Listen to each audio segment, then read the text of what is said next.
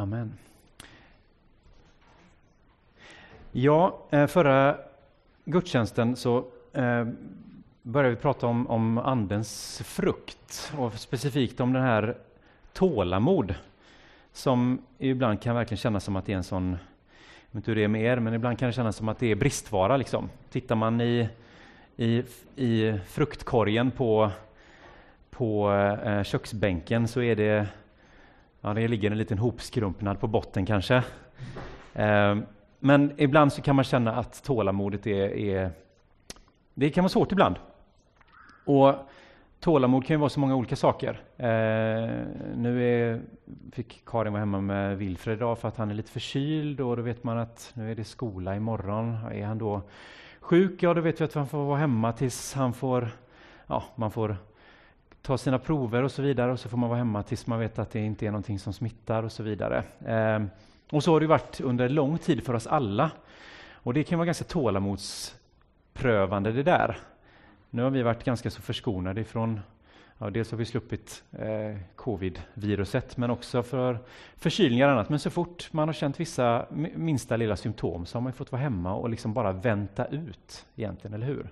Vänta på provsvar. Ett tag var det ju några väldiga liksom, väntetider på att ens få svar när man hade gått och, och stuckit den här sköna topsen i hals och näsa. Och ni som har gjort det, ni, ja, det är inga, inga, ingenting man liksom ser tillbaka på och med, med varma, känner varma känslor. Det är en ganska obehaglig upplevelse. Men i alla fall, det livet består ganska mycket av de här det finns ju inslag av väntan. Alltså vi behöver vänta på saker, vi behöver ha tålamod. Vi får vänta på provsvar. Vi ska vänta på eh, leverans kanske. Vi har beställt någonting så får man vänta och så är det förseningar kanske. Eller ni som har, har man, grejer man hemma så väntar man på hantverkare. Ni vet att det är ju en, en historia för sig. Ibland där de lever efter sin egen... Eh, kanske ni som Ja, är det någon som är hantverkare så jag, jag säger bara att det är en kunskap som är mig alldeles för underbar för att förstå hur det funkar. Men, eh, ja, men ibland så, så kan det vara så där. Eller man väntar kanske på att man ska bli Ja, men man väntar, går och väntar på att bli frisk för någonting kanske. Jag, förra året så började jag jag hade kommit igång jättebra under våren och springa regelbundet. Kommit upp i lite så bra distanser, men tyckte att det här funkar ju riktigt bra. Sen kom jag på att jag skulle testa att springa med ett par nya skor. Och jag tänkte ju inte sådär eh, smart utan jag tänkte att det här går jättebra. Jag är en jättevan och erfaren löpare nu. Aldrig sprungit under hela mitt liv innan dess. Så jag bytte skor och började ge mig ut. Det var liksom en annan modell, så där, lite annat. Ja, det var en annan känsla att springa med dem. Och kommer inte jättelångt för jag känner hur det bara hugger till i vaden. Jag tänker, vad är det för någonting? Nej, jag kunde, inte liksom, jag kunde absolut inte springa, det gjorde ont att gå, så jag stapplade hem.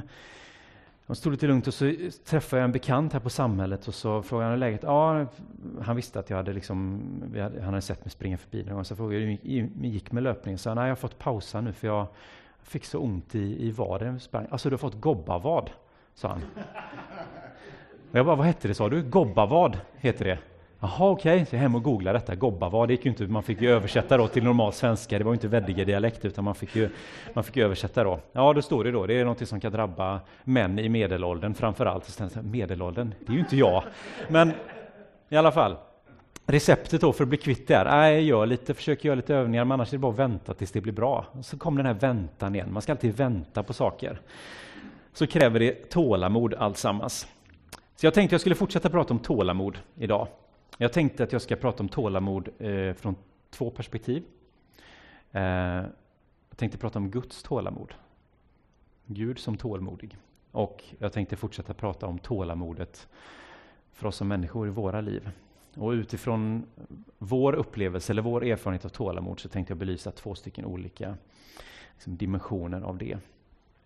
Eh, aspekter där tålamodet eh, kanske saknas eller där, vi kanske, där det kanske liksom framförallt framträder i våra liv. Men jag tänker att vi ska börja prata om tålamod utifrån Guds perspektiv. Och då löper man alltid en risk när man säger att man ska försöka se någonting ur Guds perspektiv, för det kan vi inte göra, förstår ni. Det faller ju på sin egen orimlighet. Men jag tänker så här att eh, tålamod, det är ju inte bara någonting som liksom är ett, ett karaktärsdrag hos oss eh, människor, utan när vi läser om Andens frukt i Galaterbrevet, vi, Eh, Galaterbrevet 5, ni vet eh, kärlek, tålamod, frid, eh, självbehärskning, alla de här egenskaperna då, så tänker jag att det är ju andens frukt. Och jag tänker att det är kanske egenskaper som på ett sätt återfinns i Gud själv. Ni vet att Johannes pratar om att Gud är kärlek. Och jag tänker att när vi tänker på Gud, när vi försöker förstå hur den Gud är, så kan vi prata om Gud även som tålmodig, som Gud som, som frid och Gud som den som ger, liksom, eh, besitter alla de här egenskaperna själv.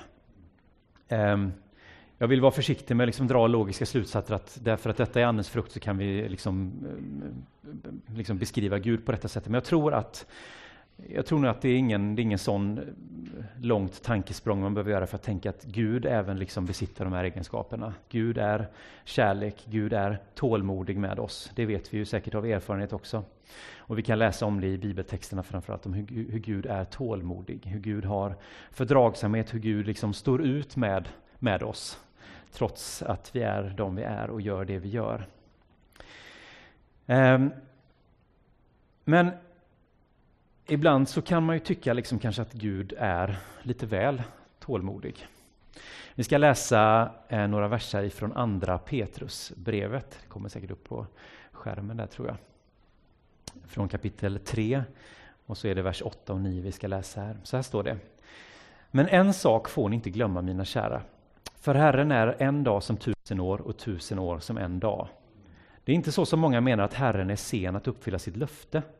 Han dröjer för er skull eftersom han inte vill att någon ska gå förlorad utan att alla ska få tid att omvändas, omvända sig. De här, det här uttrycket är det säkert många som känner igen. Ni kanske inte skulle placera in det i andra Petrusbrevet, men det här att för Gud är tusen år som en dag och en dag som tusen år. Det är ändå liksom blivit liksom en sån här lite bevingat ord. Ni känner igen det, eller hur? Vi talar om att när vi liksom försöker förstå varför saker dröjer, varför det inte händer det som vi vill ska hända, så kanske vi ändå landar på något sätt i Kanske inte alltid supertillfredsställande, för vi önskar att det kanske skulle gå lite fortare ibland, men vi ändå på något sätt lever med den här bilden av att ja, men Gud har andra, liksom en annan eh, tidslinje än oss. Gud har liksom en annan agenda. Guds klocka är inte våran klocka. Eh, och, sådär. och så säger vi så här, och det kanske det här är ett sätt för Petrus liksom att, att, eh, att, att försöka förklara hur Gud förhåller sig till tiden. Alltså ska vi börja prata om tid och hur det fungerar och vår upplevelse av tid så är det ju liksom ett ämne för sig och tenderar kanske att bli väldigt abstrakt när man ska försöka diskutera det. Men jag tror att det räcker att vi stannar upp vid det här, hur Petrus försöker förklara tid och kanske på något sätt Guds förhållande till tiden. Att, att för Gud så kan en dag vara som tusen år och tusen år som en dag.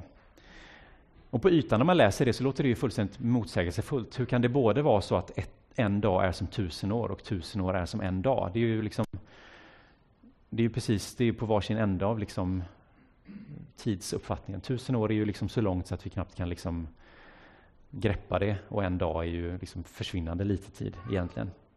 Men att för Gud är det som samma sak. Jag tror att det Petrus försöker säga är att tiden, Gud uppfattar inte tid på samma sätt som vi gör. För Gud är inte tid så som vi tänker den.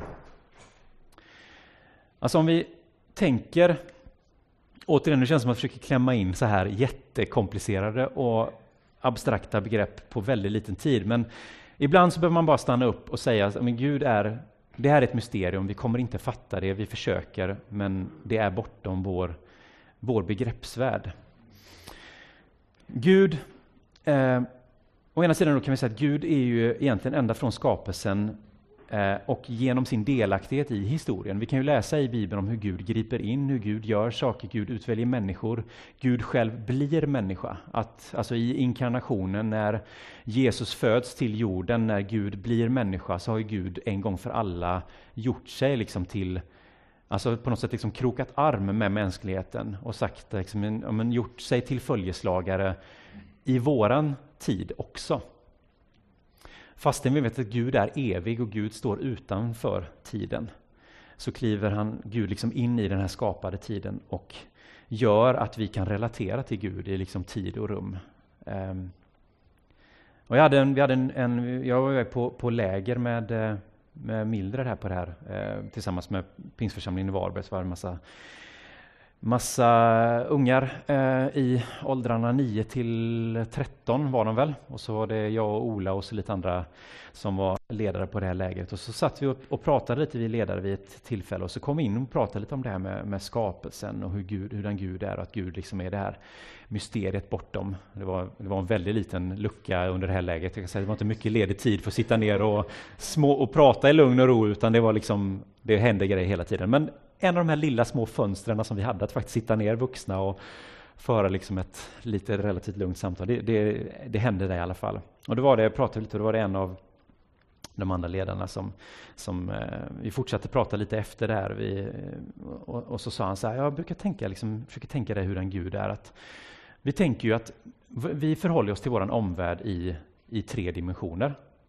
Är ni med vad jag, vad jag menar när jag säger att vi har tre dimensioner vi, vi liksom rör oss i? Några som ser lite skeptiska ut, så jag ska förklara här. Eh, alltså att Säg att vi har två stycken punkter och så har vi liksom ett rakt streck mellan dem. Då har vi en dimension. Då har vi någonting som liksom, då har vi de här två punkterna förhåller sig till varandra i en dimension. Det är liksom bara längd. Hur långt ifrån är de varandra? Det finns inget liksom djup i det. Men när man börjar prata om djup eller om höjd, vi lägger till en dimension, så blir det två dimensioner. Då blir den här linjen kanske en rektangel till exempel. Då har den här det som förr var, först var en dimension, bara ett rakt streck, blir istället två dimensioner. Det blir någonting som har både en längd och en höjd till exempel. Men sen kan ju någonting ha ett djup också. Eller hur? Det blir en, den här kvadraten eller rektangeln blir en kub. Helt plötsligt så kan vi förhålla oss till den i tre dimensioner. Är ni med vad jag menar? Allting, men om, om vi inte hade sett i tre dimensioner så hade allting varit som en platt tavla för oss. Men jag ser ju att ni sitter, jag ser att några av er sitter längre bak än andra. Jag kan ju förhålla, till er, förhålla mig till er i tre dimensioner på det sättet. Men han menar att, han sa att med Gud är det som att Gud existerar i, liksom att det finns ännu fler dimensioner. Och det är ju någonting som vetenskapen pratar om också, man tror att det finns ännu fler än de här tre dimensionerna vi ser. Så helt plötsligt börjar vetenskapen prata ett språk som ligger ganska nära det här mystiska som vi försöker förklara med våra liksom lilla begränsade begreppsvärld. Men att Gud på något sätt är bortom även det. Gud är på en nivå i en sfär som vi inte vi kan greppa. Våra sinnen fattar inte detta. Vi kan inte placera in Gud i ett rum. Vi kan inte säga att Gud sitter där. Utan Gud är liksom på ett sätt som, ja det är på ett plan som vi inte kan förhålla oss till. Om jag säger att, men tänk lite fyrdimensionellt. Det kan ju inte vi göra. Men där, liksom, Gud är bortanför. Och så det han försökte säga med det här var liksom att Gud är på något sätt i liksom en, bortanför någonting. Vi har inte riktigt begreppen för det. När vi pratar om Gud så använder vi bilder. Vi använder det språk vi har. Vi säger att Gud är våran far. Gud är mycket större. Vi säger att Gud, liksom, eh, ja, att Gud rör sig i, liksom, i vår värld. Men Gud är ju på något sätt det är vårt sätt att förhålla oss till någonting som vi inte riktigt har begrepp för. Men jag tror ändå det kan vara liksom bra att ha den här bilden av Gud som någonting som är bortanför och utanför de här, vår begreppsvärld, även när vi pratar om tiden. För jag tror att när vi pratar om att Gud är evig, så är det inte att Gud på något sätt att vi kan placera in Gud. Säg att vi har världens historia här. Vi har början någonstans, vi har skapelsen och så har vi slutet någonstans. Vi tänker ändå att någonstans har det börjat och någonstans ska det sluta. Men sen liksom när de här stoppen här är, liksom nu har de på och river upp eh, tåg, tågrälsen här ute. Det finns en sån här stopp eh, stoppbommar nere på tågstationen där, de, liksom där tågen parkerar. Det är som att vi tänker att tidslinjen har en sån stopp i varje ände, men att Gud liksom är evig så att bortanför dem så fortsätter det också lite, men vi vet inte riktigt vad det är, för det är lite luddigt så. Men evighet har inte bara med tid att göra, utan evighet har också med någon slags, det är den här fjärde dimensionen, det har något med kvalitet att göra, det är någonting som inte vi kan ta på. När Jesus säger att det eviga livet börjar här och nu, så menar ju Jesus inte att det är liksom en parallell tidslinje som löper med våran tidslinje, utan det är att någonting utanför det vi kan ta på bryter in i våran tillvaro och blir påtagligt. Evigheten bryter in här och nu. Evigheten, någonting som inte är tidsbundet, bryter in i våran värld, i våran tid. Och jag tror att det är det Petrus är lite ute efter i det här brevet, att för Gud är liksom tid är inte någonting som begränsar. Vi tänker i tid, vi tänker det som har varit, vi tänker det som ska komma. Sen finns det ett nu också, men väldigt ofta så pendlar vi mellan det som har varit och det som ska komma och är väldigt sällan kvar i nuet, vilket är också en utmaning i sig. Men i den grekiska som Petrus skrev det här brevet på, som Nya Testamentet är nedtecknat på, så finns det två begrepp för tid. Det finns kronos, som är ett ord som vi känner igen kanske från begreppet kronologi, alltså när vi radar upp händelser i en viss ordning, vi säger att någonting har en kronologi, att någonting har hänt i en viss ordning, så kan vi rada upp händelser. Liksom. Att då tänker vi tid som en linje. Det är säkert så de flesta av oss har en bild av hur tiden ser ut, det är en linje. Um, och så kan vi liksom placera dem och vi kan placera oss själva och händelser i våra liv längs den här, längs den här tidslinjen. Och det är liksom kronostiden, det är liksom tiden som en linje som vi ofta tänker oss den. Men sen finns det ett annat begrepp som grekiskan har för tid och det är begreppet kairos. Um, och det är ett begrepp som det har inte någon direkt motsvarighet i svenskan. Vi kan inte översätta det med någonting exakt, men så som Bibeln använder det ordet så är det, översätts det ofta som en slags fullhet av tiden. Alltså en summa av ett antal händelser som har lett fram till en viss punkt. Ibland så står det att i rätt tid, eller i sin tid. Alltså en tid som har liksom en annan kvalitet. Det är inte bara en händelse bland andra händelser, utan det är när liksom tiden är inne. När tiden var inne för Maria att födas, liksom när någonting har, har liksom fått gå och verka fram och växa fram och mognat, då har det liksom uppnått den här Kairos-tiden, den här speciella kvaliteten. När Jesus pratar om frukt som mognar i rätt tid, då pratar Jesus om Kairos-tiden. Paulus använder ordet i Romarbrevet 6 när han talar om att Kristus dog när tiden var inne. Det var inte bara en punkt på en tidslinje, utan det var när allting hade liksom hänt som behövde hända för att detta skulle kunna uppfyllas. Det är Kairos-tiden. Och även om det kanske inte är någonting som du och jag kommer börja slänga oss med i våra vardagliga sammanhang eller liksom börja använda det i möten på jobbet att ja, men är det, är det Kronos-tid eller Kairos-tid när det här projektet ska vara klart? Utan vi, vi har ju det här, vi lever ju med den här tidslinjen. Men det är ändå bra att ha med den här, den här synen på tiden som någonting som inte bara är linjärt, utan det finns också en liksom fullhet av tiden. När tiden är rätt, när tiden är inne. För jag tror att det kan hjälpa oss att förstå lite hur Gud fungerar, hur Guds tålamod fungerar. Vi kan tycka att saker och ting borde hända enligt vår tidslinje, men ofta agerar Gud efter den här Kairos-tiden. För Gud är ju hela... Men Gud är, Jesus säger att jag är, jag är Abrahams, Isaks och Jakobs Gud, och då pratar han om alla de tre i presen som att alla tre är levande för Gud. Alltså för Gud är allting levande. För Gud är det inte så att när det där har varit, utan Gud lever utanför våran tidslinje.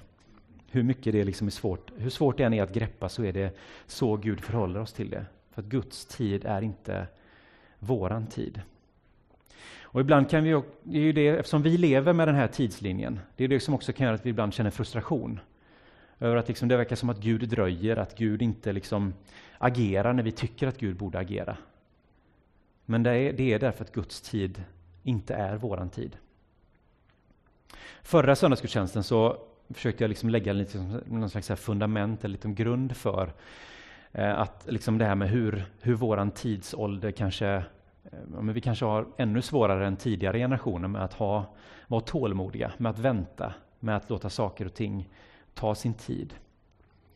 Jag pratade lite om det här med hur vi lever i en ständigt accelererande tillvaro. Att vi har en allt snabbare ökning av tempot både inom teknologin och in, i samhället. Vi ser att allting snurrar mycket, mycket snabbare. Och det har lett till ett högre tempo i våra liv. Och att det här ökade tempot i samband med en del andra faktorer har lett till en tillvaro där vi liksom känner oss distanserade till mycket. Vi liksom blir bedövade inför vår omvärld, i våra relationer till andra människor, till ting, till föremål och upplevelser. Och i, den här, i det här allt snabbare tempot så blir den här eh, kronostiden, vår tidslinje blir allt mer sammanpressad och komprimerad. Det blir svårare både att förhålla sig till ett avlägset förflutet och också till en avlägsen framtid. Vi blir så besatta vid det som är här och nu att vi har svårt att tänka långtgående konsekvenser. Ta ett exempel, hur svårt det är för oss att eh, till exempel ja, men agera inför, en, inför klimatförändringarna kontra hur snabbt det gick för oss att ställa om när vi mötte en pandemi. Pandemin drabbade oss här och nu får konsekvenser här och nu. Därför är det inte så svårt att ställa om. Helt plötsligt så kan vi göra det. Ja, men det gick ju att stänga ner en hel flygflotta globalt för att liksom, nu måste vi göra det. Men eh, klimatförändringar som kanske påverkar en annan generation, nej men det är mycket, mycket svårare att hantera. och, och förhålla sig till. Och jag liksom lägger ingen värdering, jag säger bara att jag tror att det är så. Jag tror att det har att göra med den här komprimerade tidsuppfattningen, att vi lever så mycket i nuet, det snurrar så fort så att vi är så fokuserade på det som händer här och nu, att det är nästan det enda som betyder någonting. Men om vi känner till den kristna berättelsen, vi känner till framtidshoppet, vi känner till den historia som ligger bakom oss med liksom Guds frälsningshistoria, hur Gud har arbetat genom historien och utvalt en familj, en man, familj, ett folk och liksom i, sen, i och med Jesus har liksom utvalt en hel mänsklighet att liksom få, få... Allting har ju tagit tid. Och vi väntar på någonting som ska komma, men i vår liksom komprimerade tidslinje så blir det svårt att förhålla sig till detta. Jag kan fortsätta räkna upp andra exempel på hur den här tiden komprimerats och vad den gör för vårt tålamod. Jag vet vad jag vill ha och jag vill ha det nu, sjöng tyska Culture Beat i sin technohit Mr Vain från 93. En del känner säkert igen den. Eh, men det är inte så. Vi vill ha det nu. Jag vill inte vänta. Jag ska ha det nu. Jag vet vad jag vill ha. Jag vill ha det nu. Men Guds tid är ofta den här Kairos-tiden.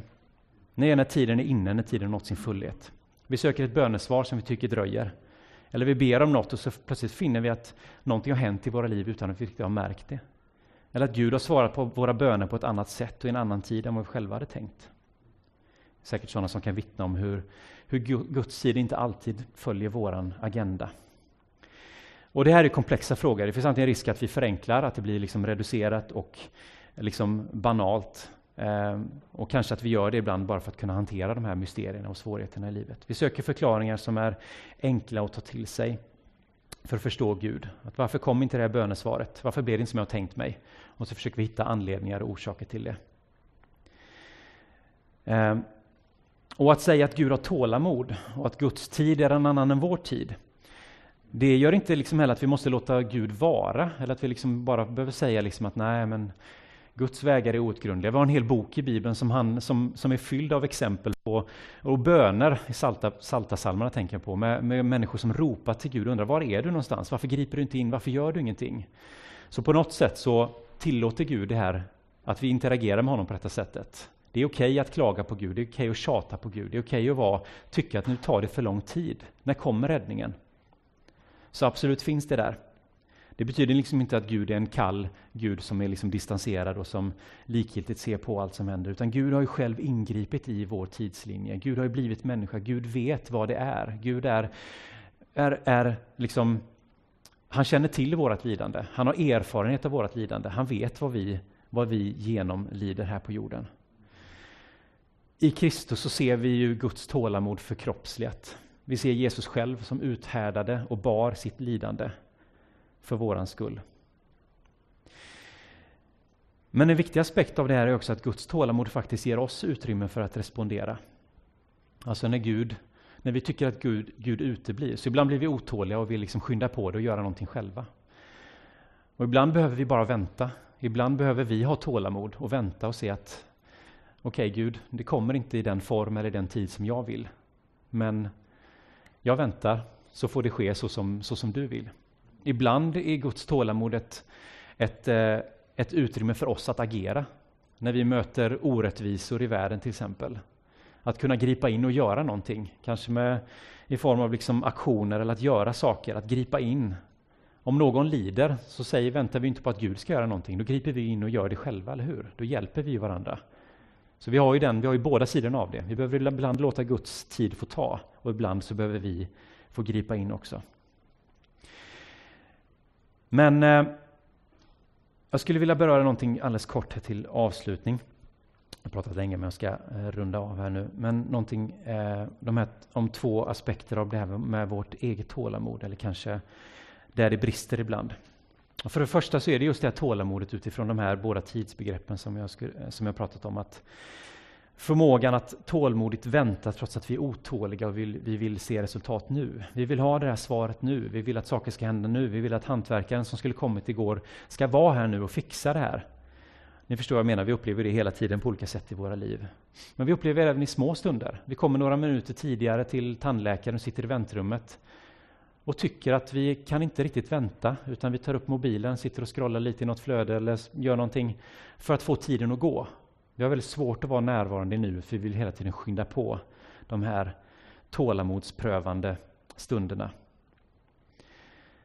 Och för det andra så är det tålamodet med oss själva. Alltså ibland är vi själva den största orsaken till frustration. Kan jag känna. Jag kan bara gå till mig själv. Att hos många av oss så tror jag att det finns ett gap mellan ett avstånd mellan de vi är nu och de vi önskar att vi skulle vara. Någon av er kanske känner att ja, men jag är jag blir inte bättre än så här. Jag är...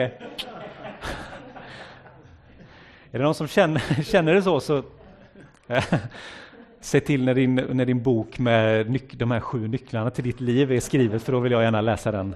Jag kan läsa manuset och ge feedback också kanske. Nej, men att vi, har ju ofta, vi lever ju ofta i en process av självförbättrande. Alltså vi vill någonstans, vi vill bli bättre människor.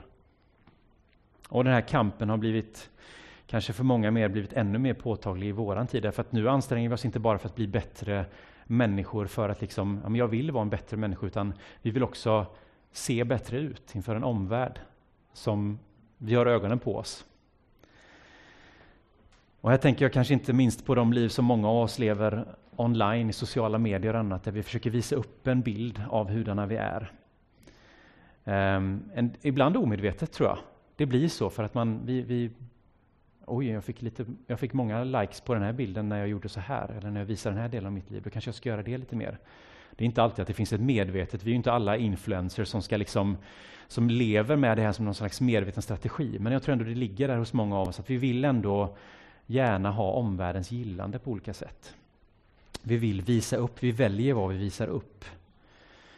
Vad ska, vad ska jag lägga upp, vad ska jag fota i för kameravinkel? Ska jag ha ett filter eller ska jag inte ha ett filter för att det ska se mer äkta ut?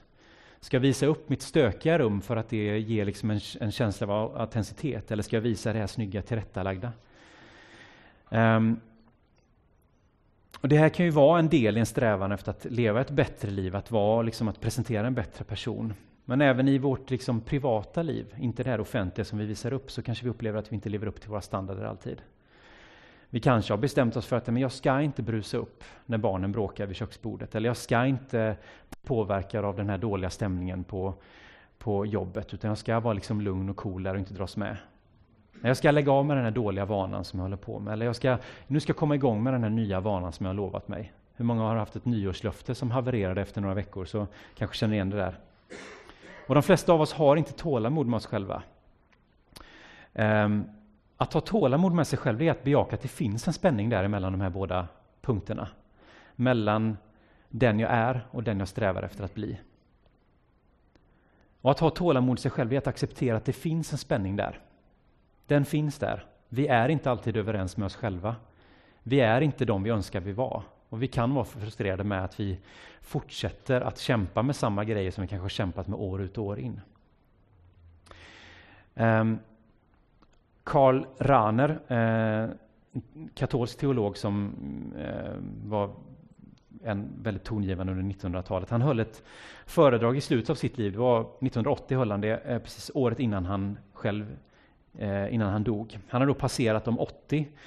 Och jag tänker att det som han säger här, det är liksom den här typen av levnadsvisdom som jag tror att det är nog sånt som det kräver lite tid och reflektion. Det är kanske sånt man landar i när man har kommit upp i åren lite mer och fått brottats lite med livets frågor och sett kanske att det inte alltid är så där enkelt som det är när man, man tycker att det är när man är ung.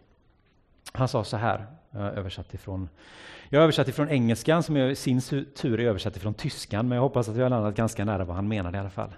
Han sa, de som verkligen är tålmodiga uthärdar sina existentiella spänningar och tar sig an dem och accepterar den smärta de orsakar. De som är tålmodiga är tålmodiga med sin egen otålighet. Med sinnesro släpper de taget om den slutgiltiga överenskommelsen mellan vilka de är och vilka de strävar efter att bli. De vet inte varifrån denna sinnesro, i vilken de själva låter sig vara, kommer ifrån. De som är tålmodiga har sinnesro och är därför fria. Och han diskuterar detta, detta och sen ställer han frågan, var kommer den här sinnesron ifrån? Var kommer den här friden, det här jämnmodet? Eh, och enligt Rane själv så är den här källan till den här sinnesron, vilket inte alla upptäcker eller inte alla tror på, att det är Gud, Gud själv. Han menar att när vi i sinnesro accepterar den här spänningen mellan de vi är och de vi strävar efter att vara, så har vi kommit att hitta vilan i Gud, vare sig vi vet om det eller inte. Men för den som förstår och tror att det är hos Gud själv som denna friden är, så ser vi också att det är på grund av Gud, att Gud i sin nådefullhet tar emot dem som låter sig liksom falla in i det här rofyllda tålamodet med sig själv. Alltså att någonstans behöver vi leva i den här spänningen, vi behöver leva i den här, vi är inte perfekta människor. Och ibland så kanske vi önskar att vi kunde vända blad i livet. Vi kunde säga att nu är det här ett avslutat kapitel. Det här har varit, det här ligger bakom mig. Vi kanske har gjort misstag gång på gång på gång, men nu säger vi att nu har jag lärt mig någonting. Nu går jag vidare. Nu är det här ett avslutat kapitel. Men jag tänker att sanningen är nog att varje sån ny fas vi kommer in i, där vi känner att nu har jag vänt blad, att snarare se det som att våra liv är liksom, tänk att våra liv är som en cirkel som hela tiden expanderar på det här sättet. Där varje liksom expansion av den här cirkeln måste också inkludera och omfamna allt det som har varit. Vi bryter oss inte ur det som har varit och blir någonting nytt, utan det måste hela tiden finnas en, liksom att vi accepterar det här har varit. Jag bär, mig med, jag bär med mig detta. När Jesus uppstod från den döda så var det liksom inte en perfekt, liksom fläckfri kropp, utan han visade sina sår. Titta på mina sår. Det var inte borta, det var där. Jesus var fortfarande märkt efter uppståndelsen med sina sår. Jag tror att detta är en lärdom som kanske många människor inom typ recovery-rörelsen, inom, alltså människor som lever med, med, ett, med, ett, med en missbrukshistoria, har en större förståelse för. Alltså varför väljer någon att kalla sig för nykter alkoholist? Varför säger man inte bara att jag har lagt det bakom sig? Jo, för man vet att jag bär fortfarande på detta. Jag bär fortfarande på såren. Jag vet att det är så här nära, så här lite är det som krävs för att jag ska falla tillbaka in i samma grej igen. Det är aldrig långt till ett återfall. Jag skulle avsluta med att läsa en, eh, några verser från Matteus evangeliet kapitel 12 som jag tror kan vara liksom där Jesus, tycker jag, sätter verkligen eh, han beskriver vad jag tror, vad jag tror vi skulle kunna liksom kalla detta för. Och Det är från kapitel 12, vers 43 till 45. Och Jesus beskriver vad som har hänt när en oren ande har lämnat en människa. Så säger han så här. När den orena anden lämnar en människa vandrar den genom vattenlösa trakter och letar efter en plats att vila på, men den hittar ingen. Då säger den, jag vänder tillbaka till mitt hus som jag lämnade. När den så kommer och finner det ledigt och städat och snyggt går den bort och hämtar sju andra till som är värre än den själv och de följer med in och slår sig ner där. För den människan blir slutet värre än början. Jag tänker att ofta är vi så ivriga att göra oss kvitt och säga, men nu har jag tagit itu med de här sakerna, att vi liksom inte ens har, vi har inte hunnit lära oss, vi har inte hunnit förstå och sett att det här är kanske någonting jag behöver bära på. Detta är en, som Paulus beskrev, det här är en törntagg, det är någonting som sitter i mitt, jag blir inte av med detta. Jag måste lära mig att hantera det. Jag kommer kanske alltid brottas med den här problematiken i mitt liv. Vare sig det är ett missbruk eller någon karaktärsbrist eller vad det kan vara. Det kanske är ett dåligt humör, ett temperament, vad det nu kan vara. Jag måste lära mig att hantera det. Och ibland kanske vi behöver professionell hjälp för att ta itu med det. Så det finns många vägar till detta. Vi, kan, vi ska inte sluta sträva efter att bli bättre människor, det är inte det det handlar om. Men vi måste också landa i den här acceptansen att Gud är nådefull och vi kan vila i Guds kärlek. Vi behöver inte bli bättre människor för att bli accepterade och älskade av Gud. Du är redan älskad för den du är. Du är accepterad, du är mottagen i Guds kärleksfulla famn för den du är. Du kan absolut sträva efter att bli bättre. Du kan jobba med de här karaktärsbristerna. Bibeln talar om en helgelseprocess, att vi kan växa i det. Men vi måste också vara medvetna om att vi bär de här taggarna och såren. De finns där. Och för att uppnå sann frid så behöver vi ha det här tålamodet med oss själva. Amen.